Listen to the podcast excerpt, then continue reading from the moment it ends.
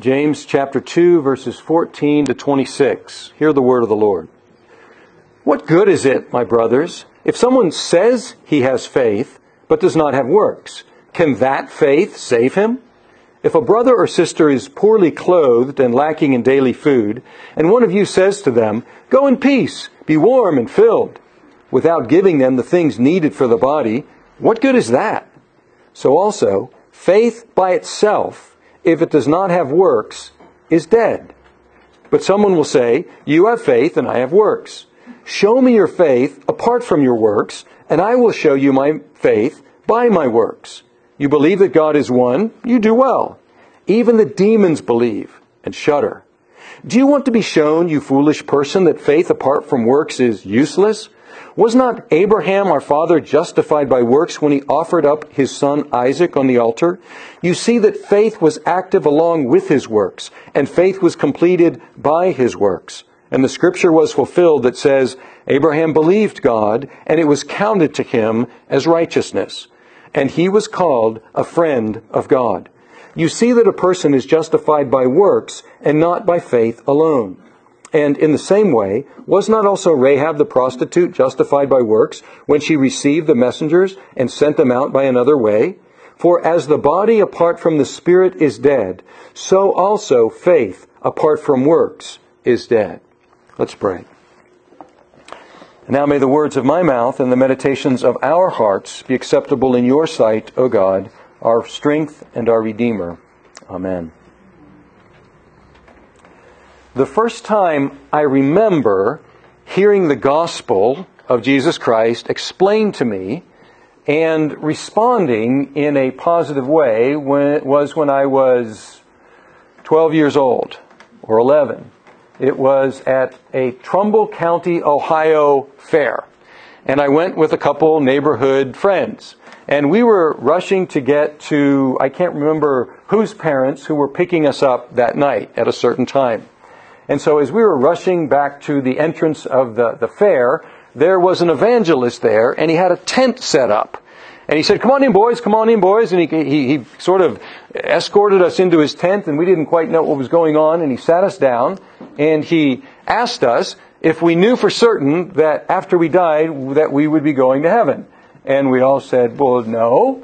And then he said, well, what would you say if, if God were to ask you about why you should go to heaven? And we all just kind of mumbled, well, I mean, we're not that bad. I mean, we, we're, you know, we're 12. I mean, we haven't done anything that, that bad that, that we know of. And he said, well, that's not good enough. And he very quickly explained that salvation is by faith in Christ, who gave his life for sinners.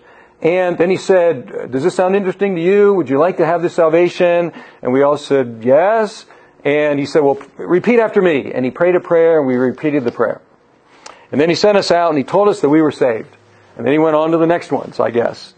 And as we walked out, my friends thought this was hilarious. They, they were joking about this. I can't, I think it was one of the, it wasn't my parents, it was other parents, and they were joking with their parents about what had just happened there. But I was really intrigued by the idea. This was news to me, and it sounded like good news to me. And since that time, I called myself a believer. And because that evangelist sent me out telling me I was saved, I thought I was. But there was a big problem. There was no evidence in my life that anything had changed. Nothing had changed in my life.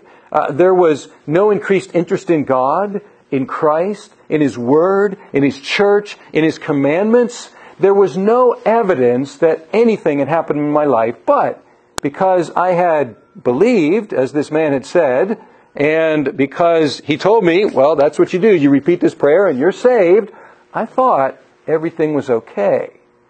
And I was the perfect candidate for the letter of James. This was exactly the situation that James was addressing. Because there were people in that time, even as there are in our time, who think that they thought, we tend to think that, that by repeating some sort of a formula of faith, that everything's okay. And James was saying, no, faith is even better than that. faith is even more powerful than that. Faith does more than just get you a, an insurance policy for eternity. And James is concerned, even as people should have been concerned about me, uh, James was concerned that people who thought they were saved were actually still quite lost, as I was during those years. And he begins in verse 14 by asking this question. And this question is the question for this whole section, and in some ways, the question for the whole letter. What good is it, my brothers, if someone says he has faith, but does not have works? Can that faith save him? And uh, what James is saying, the way he asked this question, can that faith save him, in the language he's using here, there are a couple ways to ask a question with a couple different versions of our word no. And we do this by, uh, by, by switching words around, but it's very clear here that James is assuming a negative response. Can that faith save him? He's really saying this. That faith can't save him. Can it? And he's presenting this as an obvious answer. Well, of course not. That's the answer. That a faith that does not produce any works cannot save the person who has it. And James is not contrasting two types of faith a faith without works and a faith with works. He's contrasting someone who says they have faith but has no works with faith. And he's saying that faith that doesn't have works is actually dead. That is to say, no faith at all. James likes giving hypothetical examples, and this is the second one in this chapter. He gave a hypothetical example last week. Do you remember? Two people come into the service. One is dressed in fine clothes and has a gold ring, and another man has putrid clothes, and, and these, they receive two different treatments. Now he gives another hypothetical example. And he talks about a situation in which a brother or a sister he mentions both man and woman, brother or sister, and here he's talking about fellow believers. And we find these fellow believers, they are poorly clothed, they don't have adequate raiment to protect them from the elements, and they're lacking in daily food. They don't have enough food for today. And then he says, if one of you says to them, Go in peace, be warm and filled, without giving them the things needed for the body, what good is that? This is the second time he asked the question, what good is that? And he's putting these things in parallel. What good is it if you have faith but don't have any works that go along with that faith? And what good is it to the person whom you bless with your words? Go in peace. But you don't give them what they need. What good is that? And he's saying these things are parallel. Neither of those things are any good. It doesn't benefit anybody to have a profession with the mouth of faith, but with no works. It doesn't do good to anyone to have uh, somebody bless them with their words without giving them what they need for the body. And that's why he says, he concludes verse 17, so also, faith by itself. And we maybe could hyphenate this in English.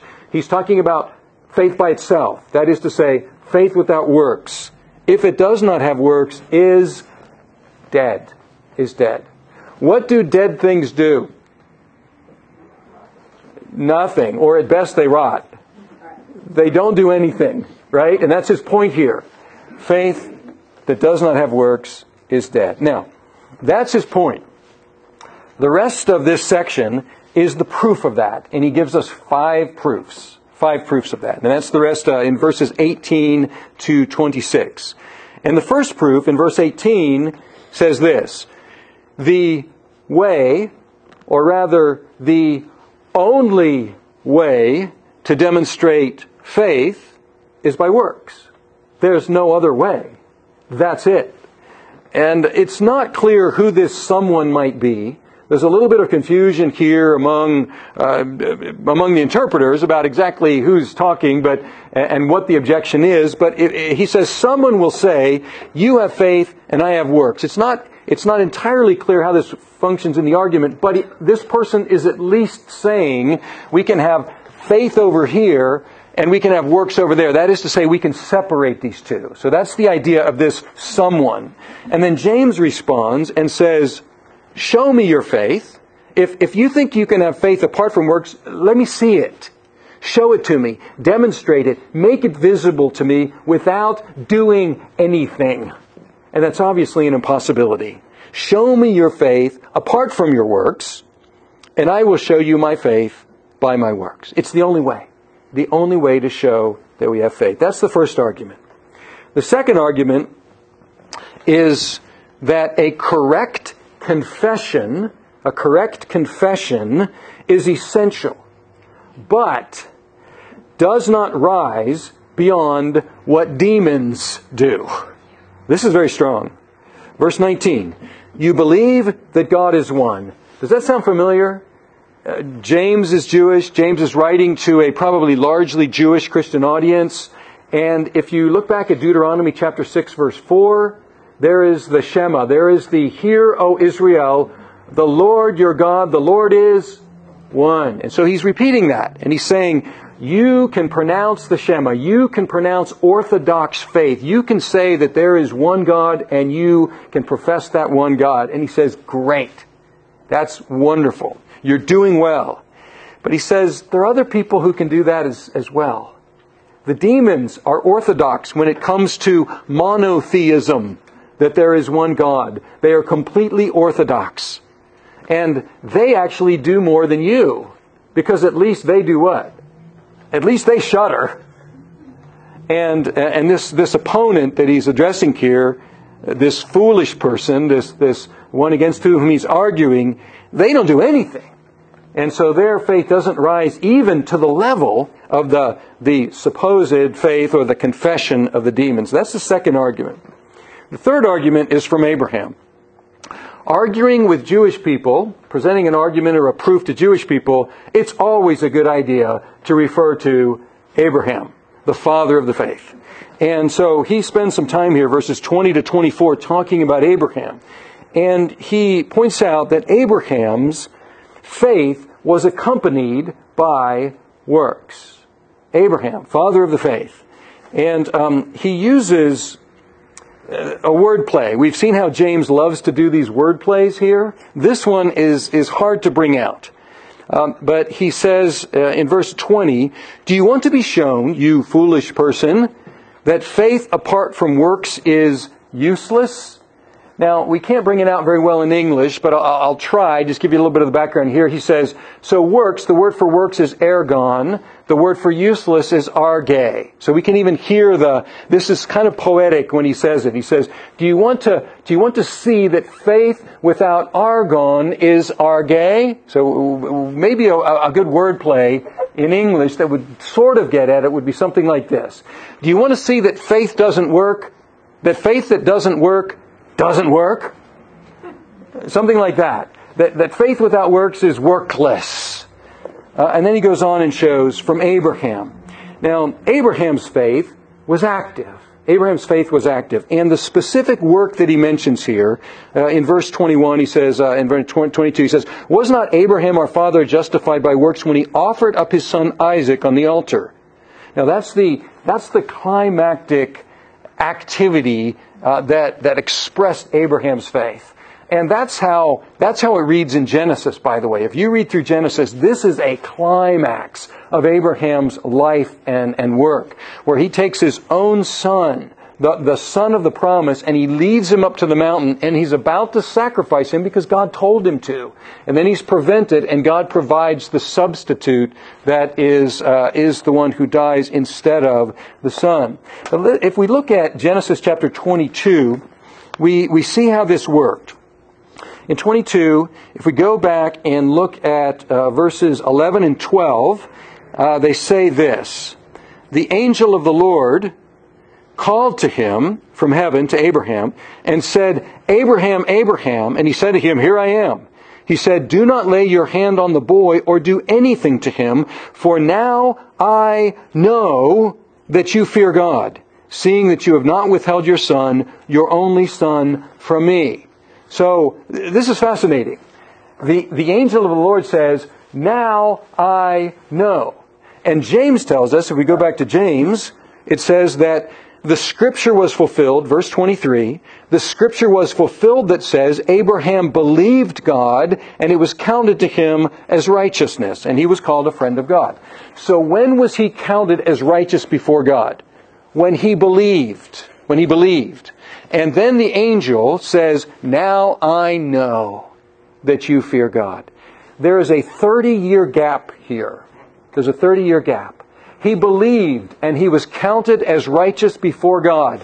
30 years later, the angel says, Now I know. What happened in that, that incident? Abraham demonstrated by his works that he was righteous before God. His faith was, was evident. Any question about Abraham's faith now? Okay, along the way there were some questions, right? There were some shortcuts, there were some doubts. Any questions now that Abraham has genuine faith in God? None whatsoever. It is completely ratified, it is completely obvious, and it says that his faith was filled out. The word that's used here is, is fulfilled, but what it means here is, is it's filled out. It's, it's brought to maturation. It is, it is made complete. It is made perfect by his works. Now, um, notice that James um, recognized that Abraham was justified by believing because he quotes Genesis chapter 15, verse 6. Uh, he says that Abram believed God and it was counted to him as righteousness. So he's not saying that he wasn't justified by his faith, but he's saying he was justified by a faith that does what? It works. It works. And then he goes to what looks like another extreme, and he brings up Rahab. Rahab, and he specifically calls Rahab the prostitute. If you look at verse 25, it says, In the same way, was not also Rahab the prostitute justified by works when she received the messengers and sent them out by another way? Now, this is another story from the Old Testament that refers to long after, not long after Moses, but after Moses had died, uh, he had led the people out of Egypt, and then uh, he had died. He wasn't able to cross over into the promised land. Joshua led the people in the promised land, and the first obstacle in the promised land was a fortified city called Jericho. But in Jericho, there was a woman who lived there. Her name was Rahab, and uh, Joshua sent spies. They found their way to Rahab's place. Rahab hid them. Rahab sent them out. Rahab got the, uh, the, the, the police off their trail, as it were, and they were able to get back. And that was the first victory that the people had in the land. But it says here, Rahab. Rahab confessed the God of Israel. She confessed the God of Israel with her mouth. She professed to be a believer. But she not only professed, she did something about it. She didn't keep it to herself. If you look at Hebrews, Hebrews also mentions Rahab. And in uh, verse uh, chapter 11 verse 31 it says by faith Rahab the prostitute did not perish with those who were disobedient because she had given a friendly welcome to the spies. By faith Hebrews says that worked James adds. And then uh, the final argument, the fifth argument is this. Oh by the way, why Abraham and Rahab? Well, you choose the patriarch and you choose the prostitute. And those are something like opposites in, in, in society. And uh, if, if it applies to Abraham, the father of the faith, and if this principle applies to Rahab, to whom else does it apply? Everyone else. Everyone else along the scale. And, and then the final argument is this it's another illustration in verse 26 and that is, For as the body apart from the spirit is dead, so also faith apart from works is dead. So he starts with this idea uh, of faith apart from works being dead. He ends with this idea of faith apart from being works as dead. Now, I think this is clear enough, isn't it? The problem with James is usually not a lack of clarity. It's not difficult to grasp what he's saying. Um, he's very straightforward and very strong. But probably, as we read through this text, you sensed some, some discomfort if you have been around uh, a Bible preaching Christian church for a while, and if you were here for our series on Galatians. Because this sounds very different uh, from what Paul has said, and there has been uh, an immeasurable, immeasurable amount of ink spilled in an effort to try to say, how does what James is saying relate to what Paul says? And, and let's, let's bring this to the fore. Verse 24 says, You see that a person is justified by works and not by faith alone. But if we go to Romans chapter 3, verse 28, it says this For we hold that one is justified by faith apart from works of the law. Those on the surface sound like they, they flatly contradict each other. They're using similar words, they're using some of the exact same vocabulary, and it sounds like they're saying opposite things. Now, some accept this as a real contradiction. They say, well, Paul believed one thing, James believed another. But that has some very, very serious ramifications if we're to believe that. That would mean that the New Testament is unclear about a very, very important question. How can we be accepted by God? And if the New Testament is unclear about that very important question, then we are really in a bad situation. Many others have proposed ways to harmonize these verses by saying that James and Paul used certain words in a different way. Uh, some suggest he, they used the words faith in a different way. Some suggest they used the words works, or the word works in a different way. Others suggest that they used the word justify in a different way. And uh, others say they used the word by, that is, uh, justified by faith, by works, in a different way. And one or more of these proposals must be correct. One or more of these proposals must be correct because if you just line up these verses, they, they sound like they contradict each other. So there must be some distinction in the way that they are using these words. But without getting into details of what is a fairly complicated discussion, we need to take into account a few things, and I think this will, will clarify. Paul and James use some of the same keywords and the example of Abraham. They both appeal to the example of Abraham, but with enough variations that they don't seem to be talking to each other. So we ought not to think that James is saying, oh yeah, or, or Paul saying, no, that's not right. So they don't seem to be aware of each other's writings, and so they're not specifically trying to correct the other one. So we ought not to pit them against each other. The second thing is this. Paul and James were dealing with different situations. Paul was dealing with Jewish legalism. The idea that one could follow the law and obtain acceptance by God. James was dealing with a situation in which people thought that a bare confession of faith that was accurate without any life change was sufficient. So Paul was dealing with Jewish legalism, James was dealing with dead faith. Very different situations. Paul contrasted faith and works. He's saying, you're not justified by works, you're justified by faith in Jesus Christ. James was not contrasting faith and works. James was contrasting a so-called faith without works and a real faith that works. So they're not even talking about the same contrast here. Both Paul and James agree that we are saved by believing in Christ. That is what he says in verse 14. He says, What good is it, my brothers, if someone says he has faith but does not have works? That faith can't save him, can it? What is the presupposition behind that question? That faith saves.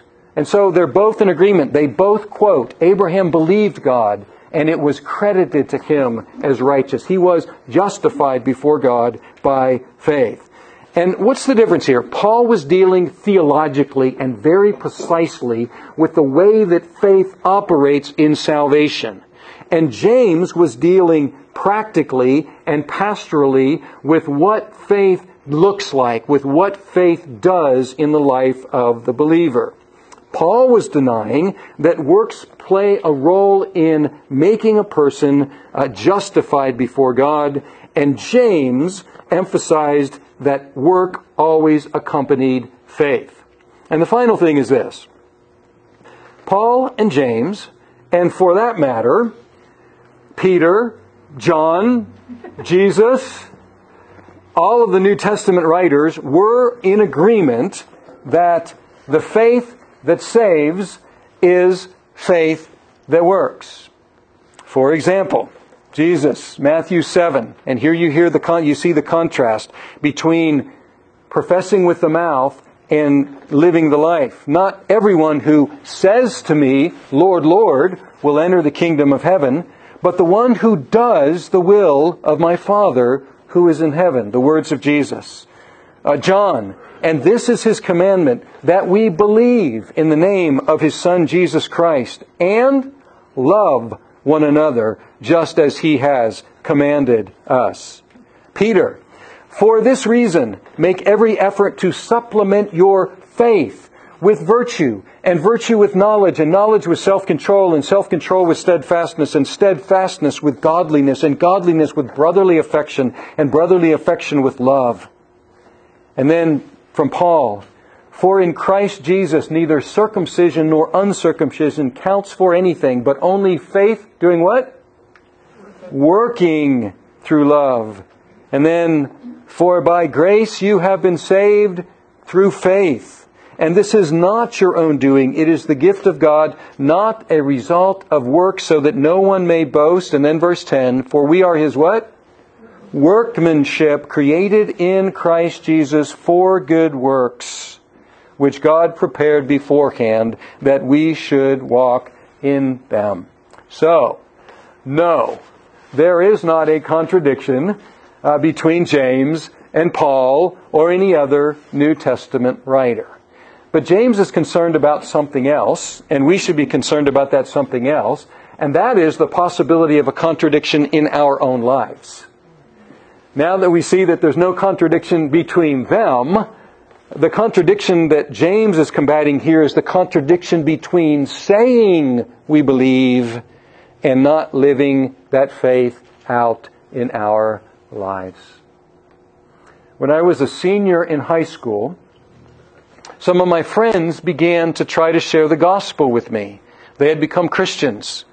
And I think they were quite surprised when I said, Oh, yeah, I already believe that. But they didn't laugh in my face, uh, and they were very patient with me, and they began inviting me to spend time with them and other people who really did believe that. And as I got around real Christians, and I heard the, the Bible taught and preached, and as I saw their lives, I came to the conclusion that if they're Christians, I'm not. Because they had faith that worked, and I had a so called faith that was quite dead. Well, by God's grace, at that point, when I came to that very, very important realization and was awakened from my deceptive slumber, uh, God granted me faith. A faith that began to change my life and began to produce things in me that, that were not my effort, were not my doing. An interest in His Word, a, a love for Him, a love for Christ, an interest in His people, a desire that other people know Him as well. And I was as surprised as anyone that God was doing this in me. But what was the difference? I saw not only, I not only heard the word, but I saw real faith lived out in real believers. Um, this faith is available to anyone. And that's good news. Even to someone like me, to someone like Abram, to someone like Rahab, and even someone like me. And this salvation that faith brings, it brings it to us because faith does something very important. It unites us to Christ. And Christ is the one who saves. And He saves by faith in Him. A faith that does what? A faith that works. Let's pray. Our God, we thank you for Abraham. We thank you for Rahab.